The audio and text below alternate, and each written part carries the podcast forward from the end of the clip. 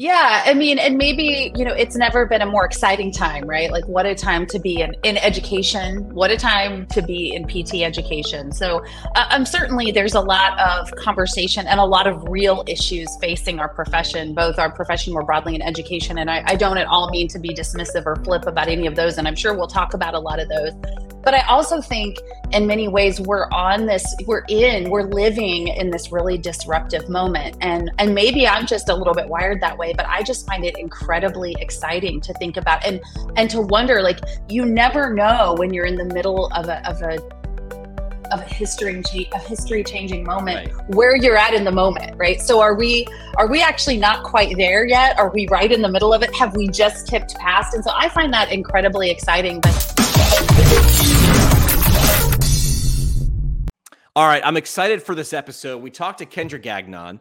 Uh, Kendra has been in PT education for a while now, and she's been looking at PT education or education in general through a, a different lens, or maybe she just comes at it from a different angle um, because she was sort of ahead of the curve with this whole hybrid thing by a couple of years. Now, she wasn't the first person to do it. She'll she'll share that with you in the episode, um, but she embraced it which I think if there's a theme throughout this episode that sort of just popped up, it's embrace the things that are your core values, right? First, identify what those core values are. What are your strengths and what are your values? What do you want to project? What do you want to share? What do you want to create? And then make sure that they're sprinkled into everything. I mean, she references that hybrid education, that's not what education is. That's just the delivery device, right? It's not online education, it's education online. It should be talked about in that order. So, uh, Kendra's great. She talks about uh, the, the current state of PT education, how to stand apart if maybe you want to get into it or you want to advance yourself uh, in it. So uh, listen to this episode. She is fantastic in it. Let's uh, let's get to it too. But want to say thanks to uh, Physiotec for supporting the program. Here's a question: Would adding an additional two hundred ninety dollars per patient per quarter help your business? Course it would. Remote therapeutic monitoring can do that. It improves patient outcomes, reduce pro- reduces pro- provider frustrations, and improves clinic revenue. We like all those three things. Find out how to get started with RTM at physiotec.ca. That's physiotec.ca. And our friends at MW Therapy still delivering the modern all-in-one outpatient PT EMR with the built-in patient portal, marketing automation, and billing feature features you want at a great value mwtherapy.com, where switching your EMR is easy. And finally, uh, providing awesome adventures in patient care for physical therapists who care about where they're going.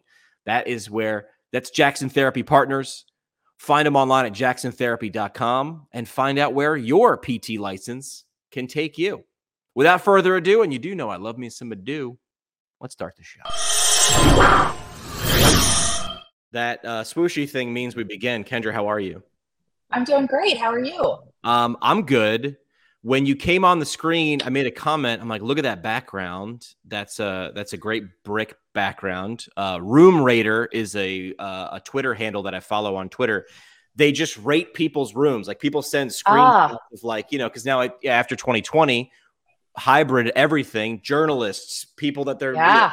So they would rate rooms. I, I think Room Rater would give you a really, really good rating. I think, you know, just for the people back there, boom, it looks good. Thank you. Thank you. Yeah. So, so you, this is a, yeah, go ahead. Go ahead. I, I was going to say, th- this is, is this the house? Is this an office? Where is this? Yeah. So this is, this is my house. So I live actually, I'm a small town Midwestern gal. I live uh, about 40 miles outside of Kansas City in a little town in an 1883 Victorian house that was abandoned for 10 years before we bought it. Um, got renovated it and moved in. So this is like behind me is our the front brick wall of our house, but it's it's full thickness brick. So when we started pulling things down, we thought it'd be cool to keep some. I love that. Um, exposed, and yeah, now it's. And I didn't even know it was going to be my office, and or that you know I would be doing literally everything on Zoom when we bought the house, but it's it kind of worked out. So there we go. So background, I guess. so I found that out about you. You had led on mm-hmm. about that. I bought a mm-hmm. house a year and change ago, and you'd mentioned how you renovated it. I'd never really yeah. lived in a house, mostly apartments most of my life. Yeah. So I've been I've been renovating. What did the renovation process teach you? Did it did it teach you any big? I mean, everything's a lesson, right? But what what were the big like fundamental things? Because you took a leap with a house a house that old, but it had good bones. I'm guessing. For sure. Yeah. So for sure. So not to get too deep into it, because um, I know this isn't a podcast about home renovations, but it could be though. Who um, knows? maybe it is today. But we we actually lived in another older house before we moved here. Um, my husband was really more the old house person, and he kind of pulled me begrudgingly into that world. And that house we bought, and we did the work on it as we kind of lived in it. And so when he started trying to talk me into this one, the one thing I said was, I'm not moving in until it's done because you kind of learn that it once you're in, it, it never gets done. Right. Yeah. And so I think that was definitely the thing that we learned. But this house was, it had been abandoned for 10 years. There were raccoons living right above me. Um, so I think that probably it may be on a bigger and, and not to be cheesy, but a deeper note. I mean, you know, to, you know, I think it's a, it was an exercise in like hope and optimism and being yeah. able to see um, what could be in in what was. So um, where yeah. where were you approximately like 24 months ago when I bought this house with the with the advice? Hey, maybe you should renovate the house then move in. I just did. Yeah, hey, you didn't ask me. Yeah, you yeah, should have asked I me. I, I was sitting you. here in February, right where I'm sitting in my kitchen, and there was a 21 foot long hole, a foot and a half wide, 21 feet long, because we put a beam in there to take a wall down. And I'm sitting here, and, and I and I owned a hammer and a screwdriver when I yeah. in, and I'm sitting here in the middle of like January in upstate New York, so cold, thinking mm-hmm. I'm, I'm, sleeping in a sleeping bag because I mean, why turn the heat on? It's freezing. And I'm, I'm like, what did you get into? But like now looking back, now I'm sitting in a great kitchen. Like, so you have to go yeah, through totally. process of like, this, this is a leap and this, this is scary and this is unknown.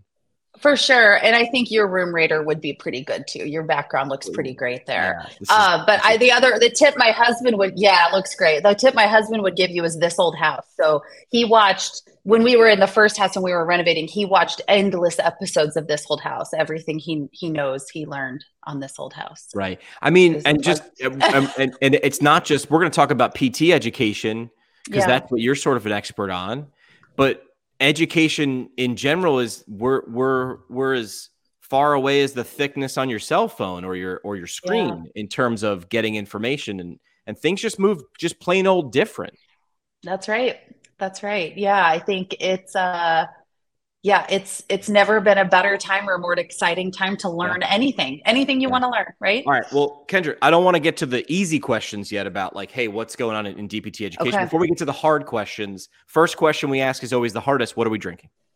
Okay, so I've got myself a, a, a ranch water.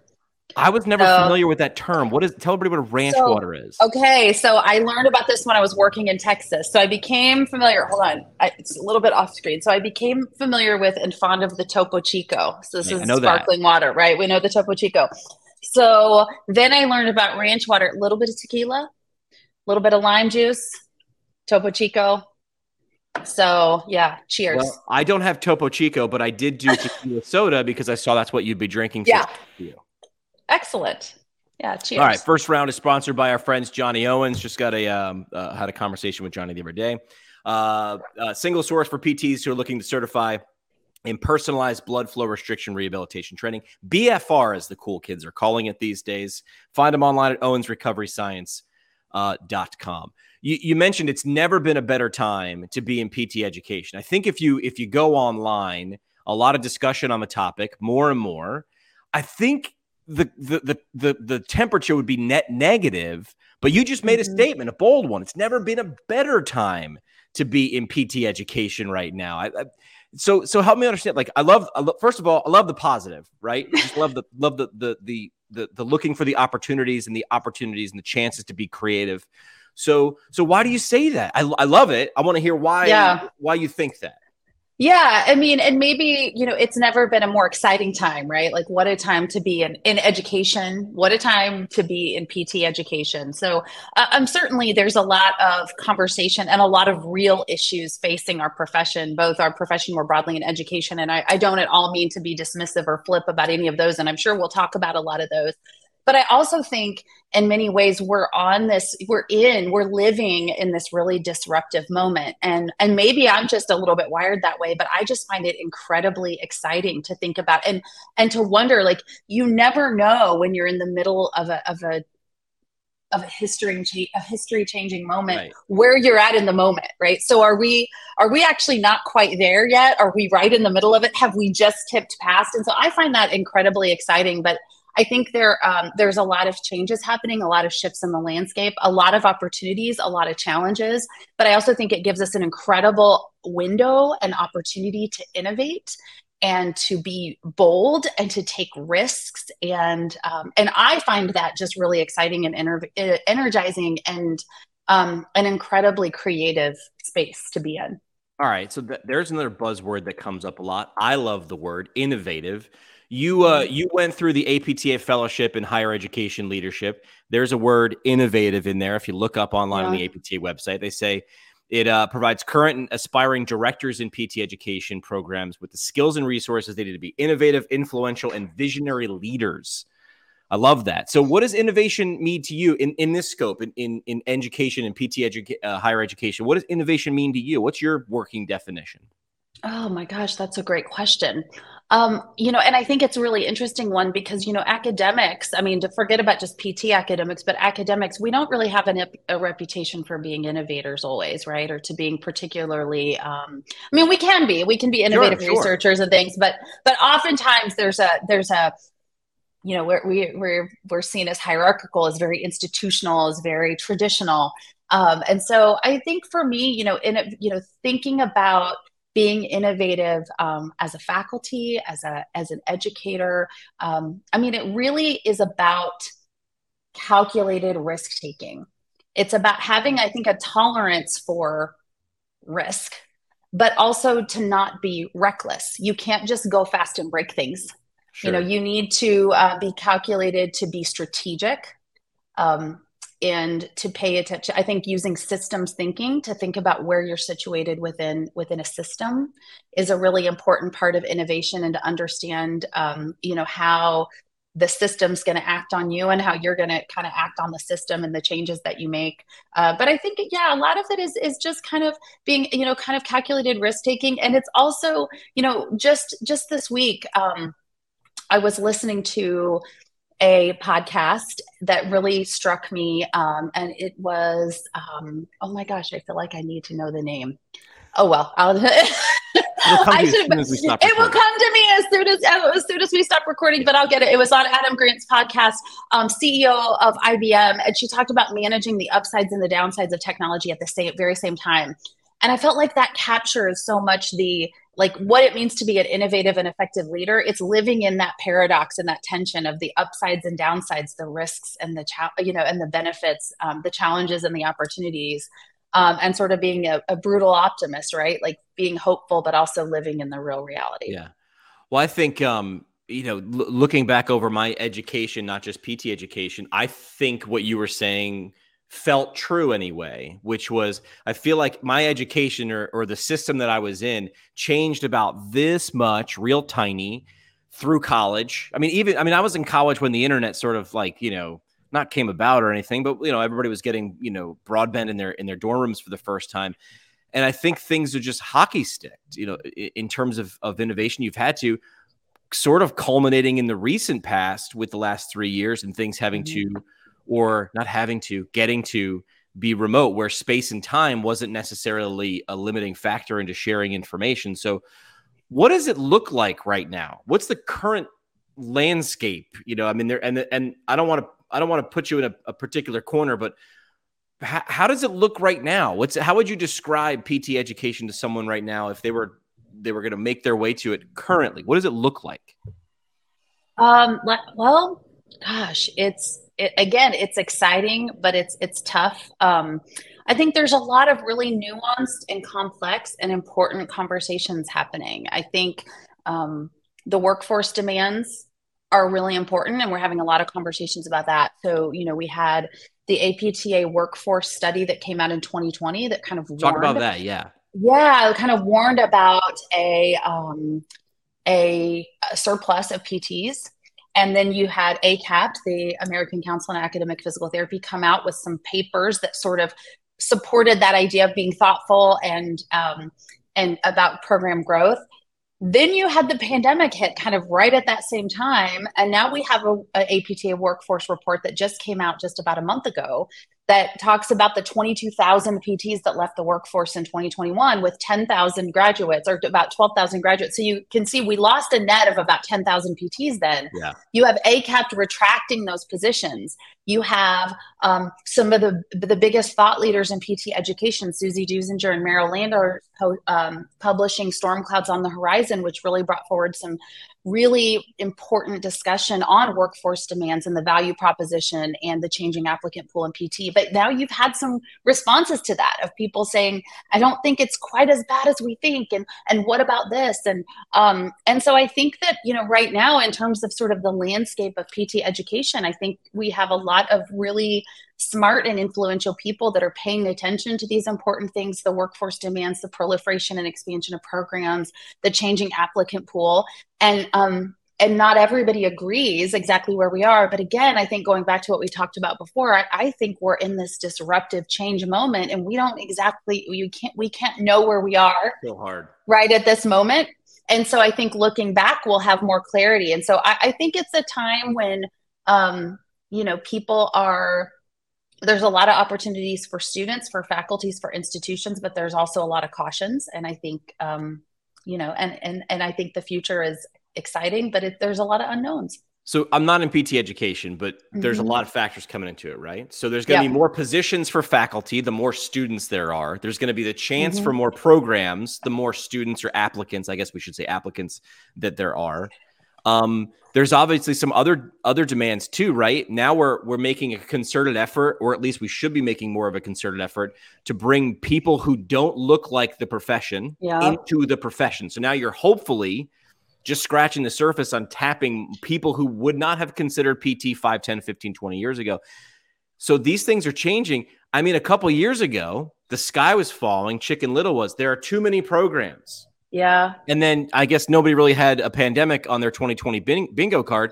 There's no way you can obviously predict uh, predict something like that, but that'll obviously have some rippling effects. So, do you think and and you can say I don't you can just completely just say maybe I don't know or it depends, which is the classic PT answer. Mm-hmm. Um, yeah. Will we see even more program growth? Because that was this big scary monster just a couple years ago, which was there's too many programs, it's going to sink. Yeah, I think it's still the big scary monster. I mean, I think that's still the big scary monster that really people in PT education are, are talking about um, the proliferation of programs. And so the paper that I just um, referenced that was that just came out um, just last year. Um, again, it, the title is "Storm Clouds on the Horizon," and it's Susie Deusinger and Merrill Landers. You know, they they actually um, published that since 2013 we have 52 programs that have increased their class sizes, six programs added additional cohorts, 17 expansion programs, and 45 wow. new programs. Wait, so wait, that's do, do seven, those numbers again. Yeah. Do those, do those yeah. So it's 52 uh, programs that increase their class size. This is since okay. 2013, so over the last decade. Sure. Six programs that have added additional cohorts. Okay. So maybe gone from one to two cohorts a year. Okay. Right. 17 expansion programs. So maybe one institution that adds, um, you know, a, another campus or something, right? right? Um, and 45 new programs. Wow. I mean, I right? feel and like in the last, yeah. like, I feel like in the last year, I've seen names of PT programs that I'm like, where's that one? And then I yeah. go to their website and it's like founded in 2022. I'm like, that's why I didn't know that one. Yeah. So there's a lot growing. And, you know, so when you add all those up, I mean, it, that's in the last decade and that's in the decade before you know they published that paper so there's probably more now because that data is probably a year old at this right. point um, but 74 expansions and 45 new so so that's the other piece that i thought was really interesting we talk a lot about proliferation program like new programs but there's a lot of, of right. existing programs that are getting bigger and expanding yeah. as well that, that we don't talk about quite as much either so that's another big piece of the discussion. Yeah. I'm I'm not in this. I don't I don't have a dog in this fight, right? I'm graduated. Yeah. I'm I'm uneducated, but it was funny watching. I'm not going to call anybody out, but watching people who were at programs say you can't have any new programs. It'll disrupt. It'll it'll it'll really have rippling effects in the profession. And those programs were getting larger, so they were saying you yeah. can't get, you can't make new but they were getting bigger. So yeah, you can see there's some there's a lot of different interests from different perspectives uh, on different sides. There are, and that's I mean, there's institutional, and and then there's also the institutional piece, and um, you know, there's there's enrollment targets and there's revenues yep. and there's workforce demands and there's student interest and there, so that again it kind of goes back to it's it's a really complex and nuanced conversation and i think there are um, excellent points and and valid yeah. concerns across you know all spectrums and so i think that my biggest um, caution is anybody who seems to know for sure or be resolute. That that's where i get a little bit uh, concerned. There's a, definitely it's it's complex it's nuanced and yeah. and i think it's unsettled. We don't yeah. really know where how this is all going to shake out. But what we all agree on all all of us we love this profession. Yeah. i think we all agree we love this profession. We care for our students. We care for our patients and clients and we all want to transform society i think that's what we can all kind of get behind and then it just becomes a question of how how we're going to do that and and yeah. how we're going to do that together in a way that um you know makes sense and projects yeah. the future yeah you know? i i agree so let's talk about the we'll, we'll stay on this innovative theme yeah. Uh, how does how does hybrid come into play? Because I, I remember being in Denver in 2020 and people were saying, you know, that's a great, that's a cute idea, and doing the doing patient care or education, that's a great, that's a great idea. We'll probably we'll get to that in in seven to ten years. Um, and then you hear and that record, was February of 2020, right? Yeah, you yeah. hear the record scratch. 2020 said, "Hold my beer." Yeah. And uh, you know, necessity is the mother of invention, right? And yeah. it, it, you know, especially in education. And you mentioned people in education might have this um this label of being, you know, hierarchical or slow to change. Yeah. But what I really see is in, in people in education, the people that I've been educated by and exposed to, when the going gets tough, they just start doing something. And they typically can do it with a straight face. Like, okay, this is fine. We're going to figure this out. Behind the scenes, they might be scurrying, but they, yeah. they, they try to figure it out. So, so let's start with this. Why would hybrid programs in education in this world that you get to live in, why is it attractive to institutions? I first thought it would be scary to institutions. They'd be they would be resistant to it, but why would it be so attractive to institutions? Uh, you know, I think a big reason that it's attractive to institutions. I mean, number one, there is a uh, an efficiency and a scalability. Now, make no mistake, you know, and I've been in hybrid PT education now since 2017, um, and so kind of in uh, you know, I was a fully in a fully hybrid faculty role pre-pandemic yeah. on purpose. You were, you were, doing it before it was cool. Yes, yes, yeah. for sure. Now, now there were people doing it before me. Again, you know, you've got programs like you know Nova Southeastern and, and St. Augustine that have been doing it for a decade. Right. You know, and they paved the way. Um, then there were, you know, kind of a new style of hybrid program that sort of arose as sort of a fully hybrid, students and faculty everywhere. Some folks using hybrid, le- leveraging it for a shorter program. Um, some re- leveraging it to, in, you know, to make it a longer program to allow for more flexibility. But I think that's where institutions um, can find it attractive. Um, hybrid is just the mode of delivery. Right. And so the way you leverage hybrid can be done in really a lot of different ways to fit um, the mission of the institution, the type of student that you're trying to attract. Um, there's some scalability in hybrid and and i was getting ready to say before you know don't misunderstand me it's very labor intensive and expensive to to develop a hybrid program right so there's no way but but um, there is a, you know a scalability to hybrid. You know if you have faculty all over the country and they're officing at home you don't necessarily need 20 faculty offices for all of them. You can probably go with a, a flexible workspace with some hoteling and some hot desking and and you have maybe six offices. You can you know we have to be thoughtful about how we teach our students but you know we can add you know you can you can teach students in Zoom, you know, you don't have to have a room to hold 70 students to teach them on a Zoom, right? So there's some scalability, there's some institutional efficiencies. I think for for institutions that are in uh, health profession space and across programs, there's some um, collaboration, some efficiencies you can leverage across if you've got hybrid sure. OT and PT, for example. So I think there's, and, and not to mention the talent pool. So I know you haven't asked me about the faculty shortage issue yet, yeah. um, but programs have a really hard time filling faculty positions when you're when you're constrained to geography. Yeah. Yeah. But when you can, uh, yeah, recruit faculty regardless of where they live, suddenly you've got a talent pool that that's off the charts. Um, and so there's a lot of there's a lot of um, parts of that that I think can be really attractive to institutions that are really trying to grow excellent programs. Yeah. Yeah, I mean, I was I was holding up the the cell phone. It was yeah. like 2008, 2009. I was a radio radio program director and DJ in Scranton, Pennsylvania, and I'm driving home. I had my then iPhone plugged into my aux cord. There was no real Bluetooth back then, and I was listening to KROQ LA. And I'm like 27, 28 years old. And all of a sudden I was like, oh, I'm listening to KROQ LA on my car. And it was a hmm. really bad connection and it kept buffering. We don't use that term anymore. it was buffering. buffering, right? And I remember thinking, man, this is not a great audio quality. And then I thought, man, in three years, this is going to be better. And in five years, it's going to be great. And then how are we going to react? And no one in the, I mean, I worked for a radio station company that had like five to 600 radio stations across the country.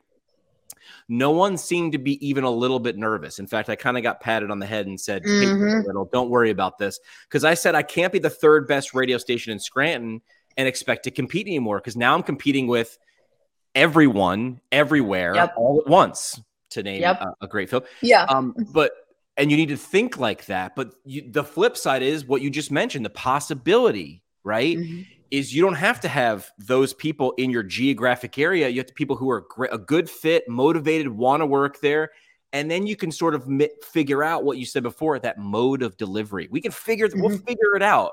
Mm-hmm. And and if you can make it work, man, that talent pool gets real deep then.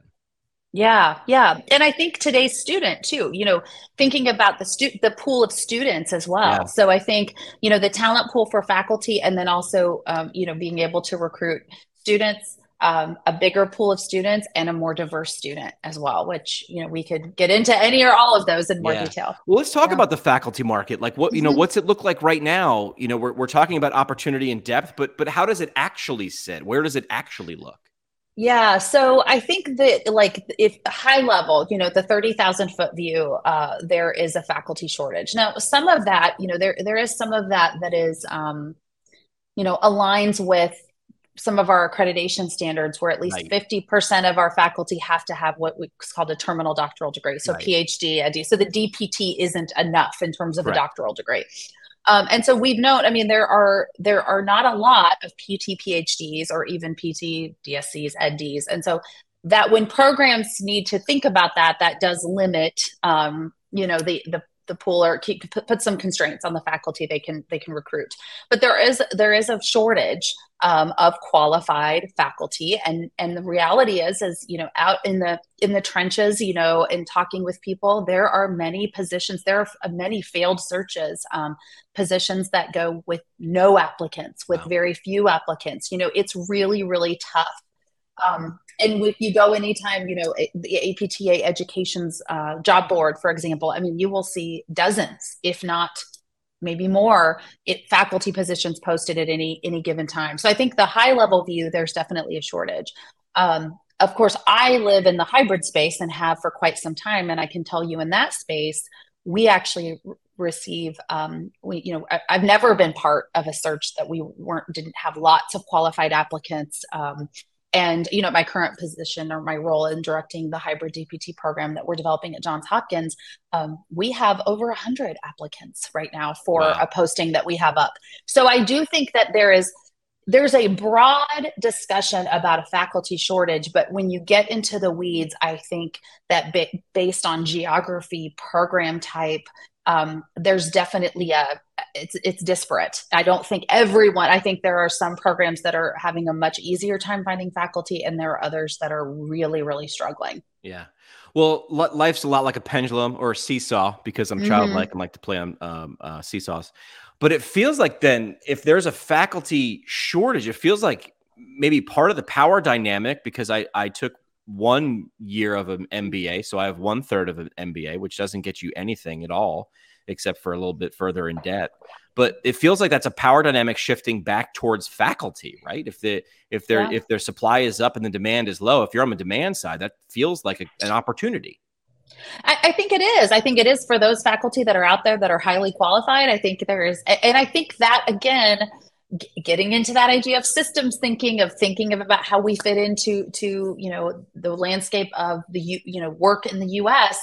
I think the flexibility and the move to hybrid and remote work has created a, a power dynamic shifting towards employees across industries, right? So when people now people there's more choice um, there's more of a push to demand kind of flexibility, whether it be in a hybrid schedule or being able to work from home. And if and if that's something that I want or need in order to you know be a caregiver, but also pursue my career, if you can't give it to me, I will find somebody else that will. Correct. Um, and so I think that there I, again, I don't know that that's necessarily unique to PT, but I think some of the same forces that are um, driving some of the trends in the workplace in general are certainly PT education, higher education, and PT education are certainly not immune to those. And so I do think that we're seeing that power dynamic kind of shift back so that PT faculty, people that are qualified PT faculty um, can, you know, maybe negotiate more, you know, more flexibility, right. whether it be salaries, flexibility, things like that. And again, you know, going back to hybrid,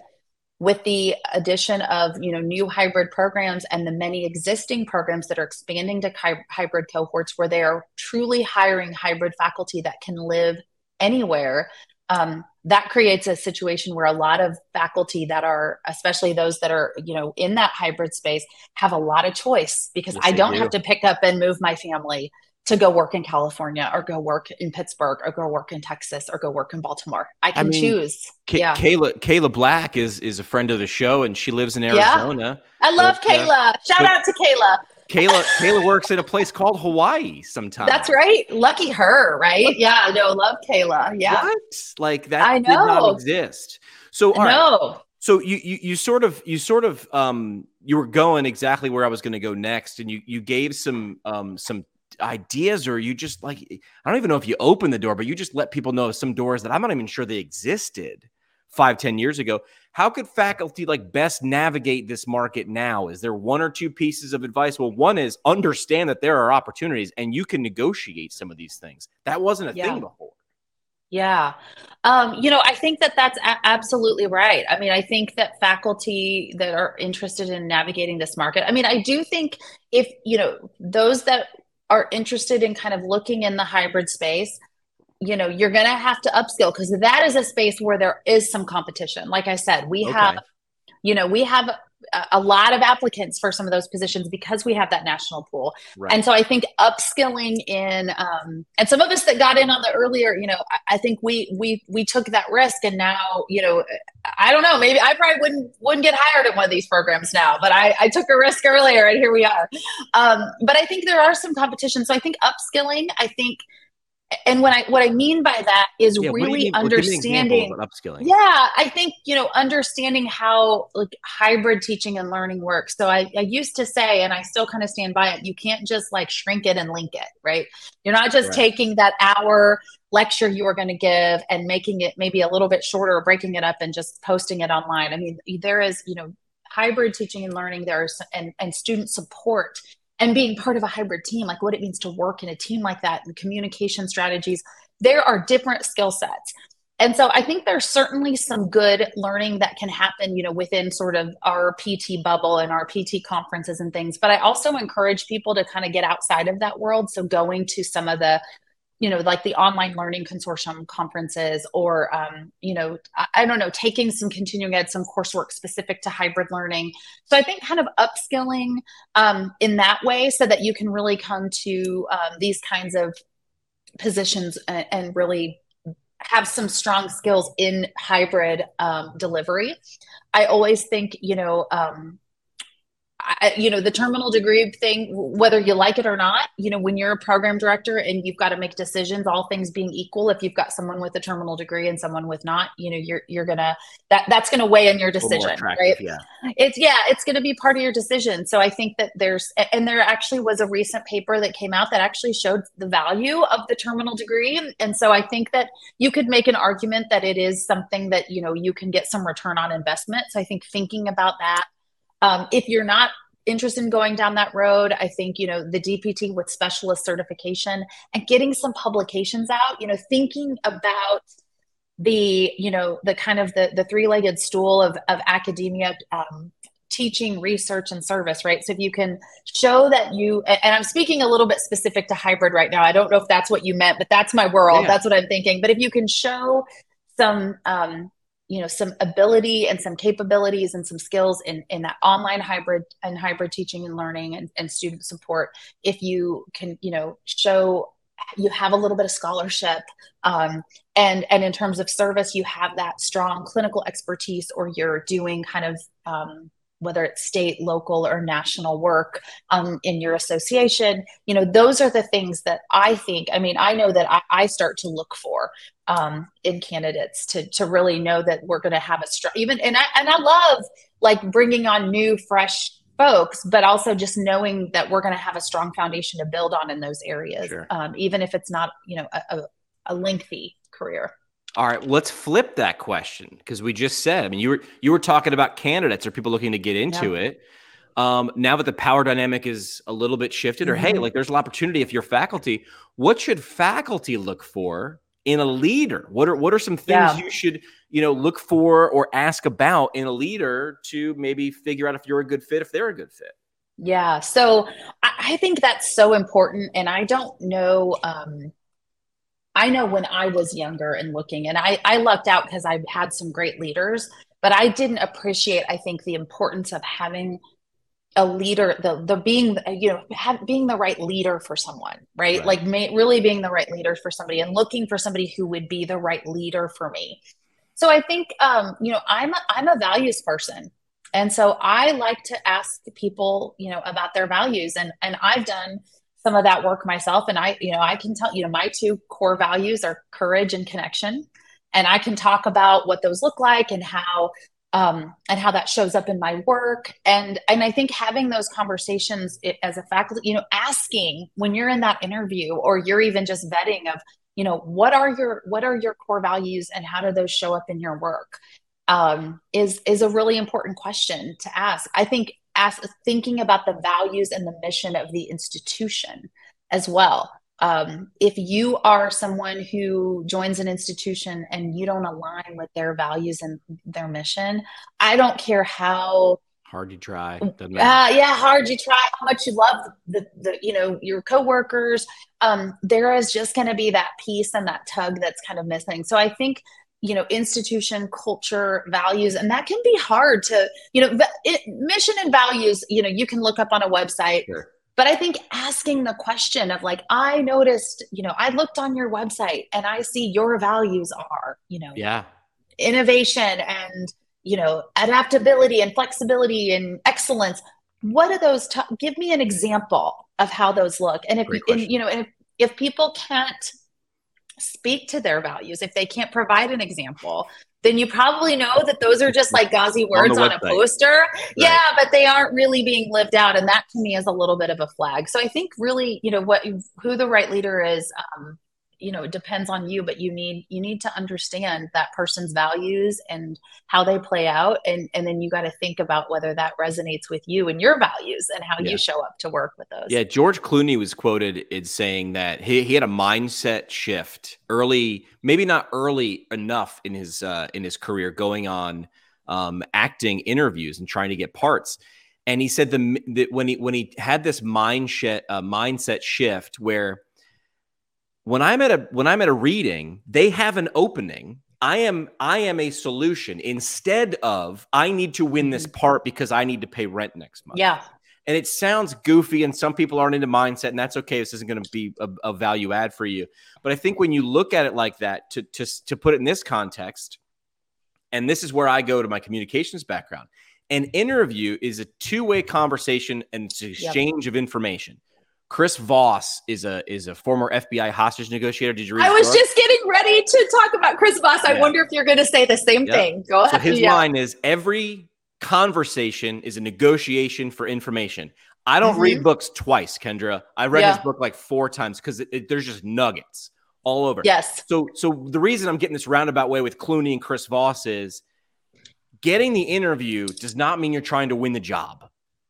Absolutely. Really, really find out if you're a good fit, by all means, prepare to give answers that highlight your skills, your upskilling, what you bring to the program, and your three legged stool. Do that. Yep. But make sure you don't just end that interview saying, Well, I perused the website and then throwing them a softball question to check a box that I asked a question mm-hmm. or two and looked enthusiastic. this is going to be a lot of your time and effort. This is where you spend an inordinate amount of your life in terms of effort mm-hmm. with a job. Make sure it's the right one for you. And I don't think you can find that out from the website all the time. No, no, absolutely not. And um, some people they won't even know what's on the website. right? yeah, someone else look take it from marketing yeah. guys. Someone else wrote it a lot of the time. Yeah, that's right. And it's so funny you brought up Chris Voss because I was thinking about him. So I will confess I haven't read his book, but I did the ma- his master class. He has a class on master class. Oh, I gotta do that. Negotiation. You got to do it. But what he his statement, and it really was reminding me of it, is any negotiation is two people you're looking at the same problem. I don't know exactly how he, he words yeah, yeah, it right but he talks about you're you're both looking at the same problem. And i think that's again that's true in, in a job interview. I mean it's a negotiation. And even when you're not negotiating yet Correct. um, you're and you're both looking at you know this person this institution they have a position to fill. They have a need to fill. And you you're have either need yeah you need a job or maybe you don't need a job. Maybe you're looking for your next big area for growth. You're looking for your next big thing but you're both looking at the same you know you're both looking at the same problem but it is absolutely um a a two-way street. And I, and I love you know your framing of that but I think that's true you know asking you know really thinking deeply of you know not only how can I show them that I'm the right I'm the right person for them but how can I make sure that make they sure. are the right for me, the right person for yeah. me? And again, for me, it's values, it's values, it's mission, vision, values. It's the it's, bottom. It's, that's that's the periodic yeah. that's the periodic table of an organization, and and an organization is made of people. So find out what makes up those people. That's right, and uh, yeah, and asking how like operationalize it tell me what it tell looks me. like show, show like, me don't show, show, show, show, me, show, me, show me and if they can't i think that when people really can say that then that's a sign that you really have that's a transformational leadership. That's that's that's somebody that's a place where people are really living out the values and really trying to to to achieve that mission or vision versus a kind of a more transactional well we teach our classes. Well we you know we pu- we we publish two things a year and we teach our classes and we sit can sit on our committees and we do our you know right. that that that's you know um those are objective. I want to get to yeah. the subjective. Like talk yes. to me about yep. the things that you feel and you and you believe. Plus Chris mm-hmm. Voss, he's just got this uh, he calls it late night radio DJ voice. When you read yeah. the book, he says every once in a while, because again, Chris Voss, for the people who haven't read the book or, or, heard about it, former FBI hostage negotiator. His book is called Never Split the Difference Negotiate yeah. as if your life depended on it. And he starts off by saying, listen, I couldn't really have a bad day at work. Like, what am I going to say? You have 10 hostages in a bank. All right, you keep five, let five go, and we'll call it even. We'll all go home. No. Yeah. He had to have these strategies. And this isn't just I read it because I was looking at to negotiate for a, a job and I wanted to, I wanted Same. a pay raise, right? That's why I did them in the master class. Hell yeah. Like this guy knows his stuff. He's negotiating yeah. high stakes. I'm just looking yeah. for like, you know, maybe a little bump. Um, but but the the best part is you know, you know when someone's on to something when everything he talks about is basics. He's talking about mm-hmm. communication mm-hmm. and seeing a problem from both sides and understand. Mm-hmm. And then he mm-hmm. gets into nuance in terms of uh, mirroring or uh, you know using tone and inflection. And you're like, I mean, again, I don't read books more than once, but I got like post-it notes and highlights and underlines all in his. It's just it feels like a guide to communication for me from a guy who's yeah. I'm not a communication guy. I'm just a former FBI guy, but he knew a lot because he had to deal with people. And again the masterclass and you gave your shout out to our friend kayla black yeah. uh, our friend trisha catalino who's yeah, also at hawaii. Yes yes. she's the one that told me about the chris voss masterclass so i have to give her a shout out as well yes. because uh, she's uh, my yeah. last time i was on stage with trisha i was dressed as elvis. It was in las vegas I'll share those pictures as well. Okay. So we talked a lot about the profession. We talked a lot about education. Yep. You know, we went from macro and now we're getting a little micro. What are you up to? I was following you on LinkedIn. I remember, like, you know, I don't know how long ago it was, but you were talking about Johns Hopkins, and I was like, that's cool. So, like, what's the update? Like, what are you doing, and what does that look like for people? Yeah. So, um, so yeah, last August, so I've been there about nine months. I uh, went over to Johns Hopkins. I started a position there. I'm the director of their hybrid DPT program. We're a developing program. So wait, it um, didn't exist before though, right? This is the inaugural. Right? It was like, yeah, yeah. Okay. I want to make sure people Johns know. Hopkins. That's right. I know, and it's one of those things. You know, Johns Hopkins is so known. I mean, obviously right. worldwide for excellence in healthcare, for medical education, for nursing, for public health, and so a lot of people are go like it but no DPT program, right. no no PT education program. Now they have an excellent clinical um, physical therapist and residencies and all that, but in terms of entry level physical therapist education, not there. So um, yeah, so they brought me in uh, last August. I've joined the School of Medicine there, and we are starting a DPT program, and it will be hybrid. Good. And so um, we are it'd be, it'd be a little weird if you were all pro hybrid and you went to a program that was not. It's really true. It's really true. I, yeah. So so it, we it will be hybrid. Um, we're very very excited. Uh, we're at the very beginning stages. Our program, our application for candidacy. So we're pre accreditation. We expect to submit our application for candidacy hopefully in June of 2024. So about a year from now, and then launch. the The plan is to launch the following year if our timelines go as we hope. Um, and um, yeah, we're just really Wait, excited so about it. You're getting accreditation before you guys have a class because you can do it. The, can you do it the other no, way? You can't. No. Okay. So that yeah. So our accreditation standards, you have to submit your application for candidacy. There's a little education for the listeners here. Yes, yes. Amen. And so and then um, a month. So we'll submit in June of 24. We have an on-site visit in so a month later, so July of 24, and then um, the on-site visitors prepare a report and then all of your materials go to the commission and they review it at the they'll review us at their fall meeting. So that's october. They have two meetings a year april and october. And then about a month after that we'll get our decision. And then the candidacy decision allows you to to to start. Got it. So you cannot start until you have candidacy. Got it. And then they come back right before you graduate your first class for your full accreditation visit. So it is a um, incredibly thorough and lengthy process. Um, so we're we're in it now. Well, well we're, we're, we're talking about um, you know the the state of of faculty and and what they can do. So like, where are you with putting your team together? That has to be. I mean, you can hear it in your voice how much you like this. How much fun was it? Are you done putting your team together? What's no. Okay. No, we're just starting. We're All just right. starting. So we're actually um, accepting, you know, applicants now. We're starting some interviews. Um, we hope to have a team of um, about five of us ready to go by the end of the year to write the AFC, pull off the on site visit. We hope to have uh, 10 in place for our start in 2025 10 core faculty now we'll have lots of other adjuncts and things right. for our start in 2025 and then we'll layer in at least five more so we'll be at um, 15 faculty full uh, at least and um, really excited about that. But we're just beginning. So right now in the program, uh, in terms of program faculty, I am it. We are in the wow. stage where it's only the program director. Um, so been talking with a lot of faculty candidates, reviewing a ton of application materials. So all of these things that we've been talking about are very, very front of mind. Um, but it's also, I think you asked me, you know, like, what are you having fun? Are you, yeah. And I'm, I love it. I mean, it is, um, I think building, I, I learned from my previous position that leading a team was one of my favorite part, like the people part, like deal, like leading yeah. people, developing a culture, a team. Yeah. Um, so I miss that, yeah. if I'm honest. And so I'm really excited about building a team. I also think it's the absolutely most important thing I'll do in the development of this program is That's bringing great. in the right people and the right team. And so um, it's something we're taking, you know, we're we're really being thoughtful about, and I'm very very excited about. And and like I said, we've had great interest. And so I'm really excited about the caliber of folks that I think we're going to be able to bring in and the type of team we're going to be able to pull together. It's just, yeah. it's going to be awesome. That's fun. I like that. Yeah. All right. You ready to uh, play three questions? We do a little thing on the show called Three Questions. Okay. Let's, let's do, do, it. it.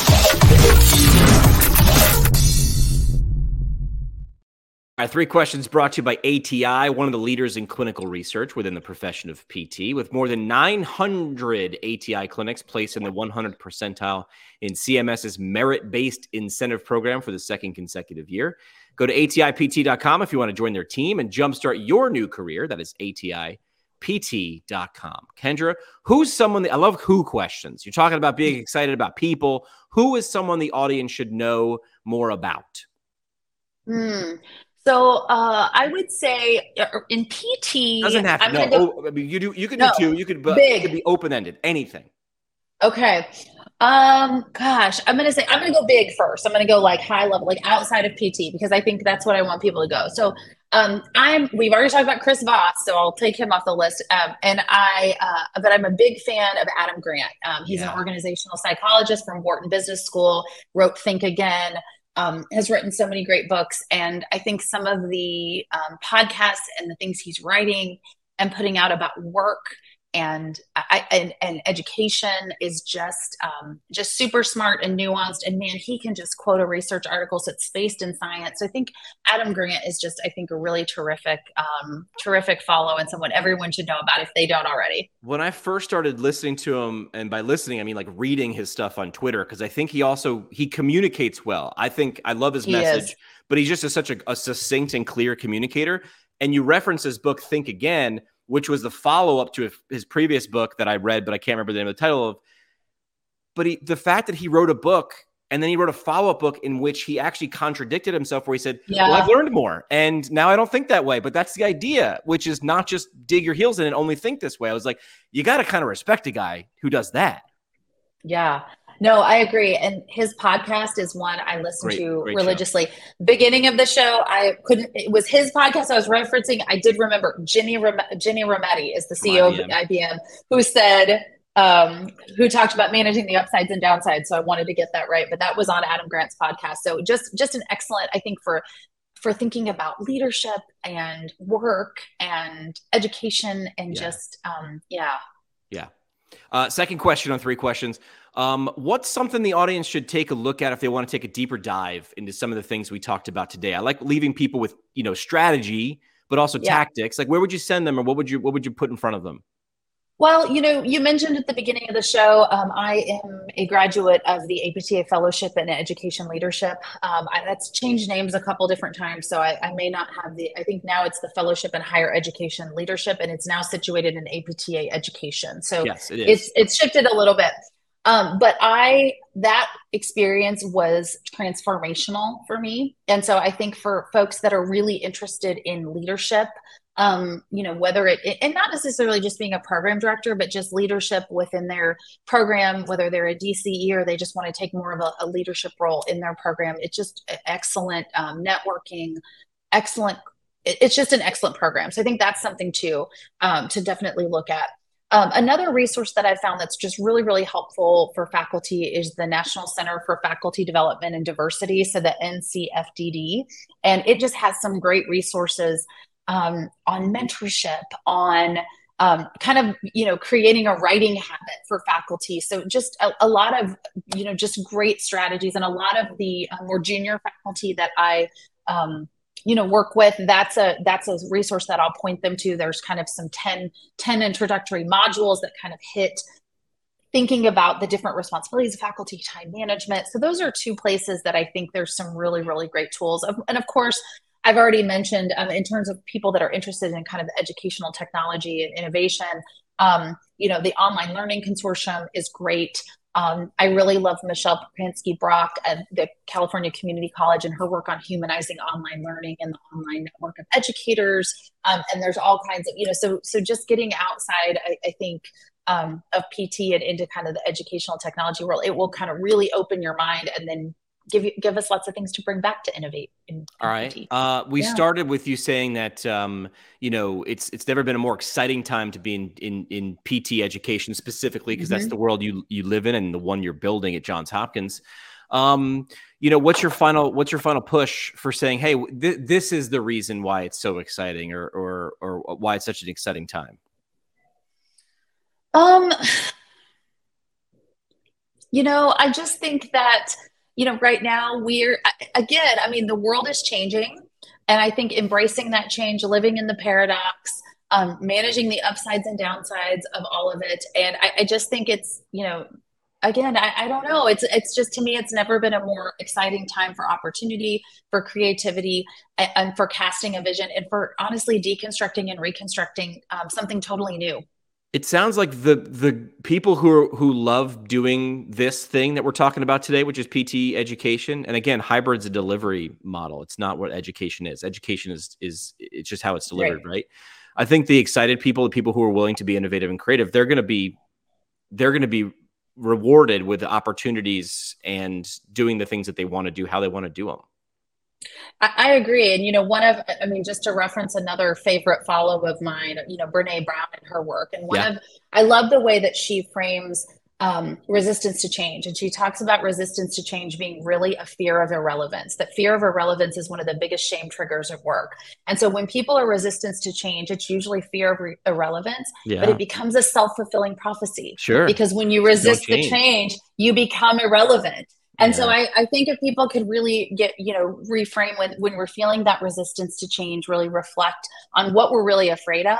So it doesn't become a self fulfilling prophecy, not being afraid of change, but but being thoughtful about what should endure and protecting that because that's important as well um, i think that's uh, and likely amazing. it's going to be the elements you're talking about the thing that should yeah. endure is not how you do it's why you do right if you want to go to right. simon sinek right like start with that why yeah. or don't lose that why but how you do what you do you know many people i knew in radio who didn't want to learn the new technology because like well if i learn it then i got to do it and then yeah. i remember being like 23 being like yeah but if you don't learn it or do it you ain't gonna do nothing. And they didn't. Right. They they became dinosaurs and they they became extinct. All right, last yeah. thing we do on the show, Kendra, is the parting shot.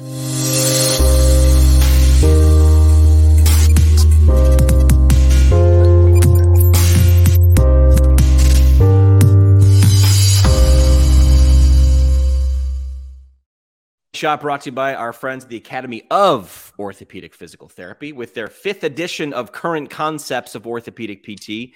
I just call it a roadmap. If uh, no matter where you are in your PT, orthopedic PT career, if you're thinking about leveling up, if you're thinking about taking that OCS exam, it will. Uh, it's not going to help you pass, right? Because you got to do that work, but it'll get you to the starting line feeling really, really confident and competent. So find out more at orthopt.org for current concepts. So Kendra, here's your chance, your mic drop moment your soapbox statement, whatever you want to call it. What do you want to leave with everybody today as we wrap up?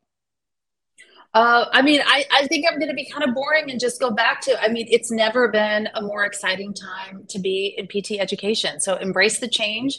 Um, get excited about this moment that we're in. That's, um, you know, knowing that we're in the middle of a disruption, but not quite knowing where we are. And, um, and I think being part of the change. Love that. Well said. Uh, thanks for the time good luck at, at, at, Johns Hopkins. I want to hear more as you do this, but it sounds like, man, you are setting yourself up for exactly what you want to be doing in terms of bringing a team together, launching a program, doing it um, from the ground up. A lot of people get scared at um, square one or a, a blank dry erase board. My guess is that's not you.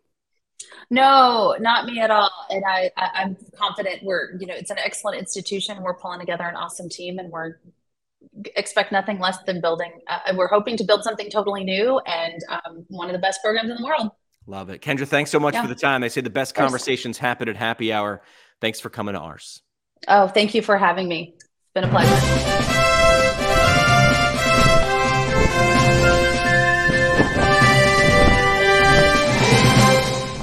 Like what you hear?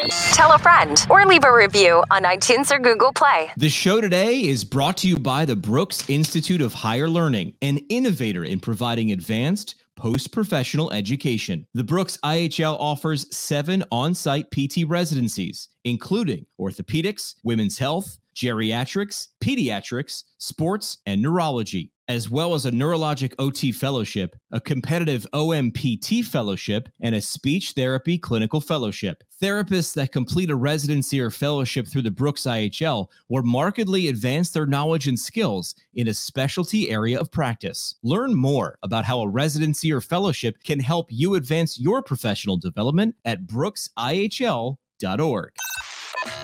Our home on the internet ptpintcast.com. Created by Build PT. Build PT provides marketing services specifically for private practice PTs. From website development and hosting, providing content marketing solutions for PT clinics across the country. See what Build PT can do for you today at buildpt.com. The PT Pintcast is a product of PT Pintcast LLC. It is hosted and produced by PT Pintcast CEO Jim McKay and CBO Sky Donovan from Marymount University. We talk PT, drink beer, and record it. This has been another pour from the PT Pintcast. The PT Pintcast is intended for educational purposes only. No clinical decision making should be based solely on one source. While care is taken to ensure accuracy, factual errors can be present. More on the show at ptpintcast.com.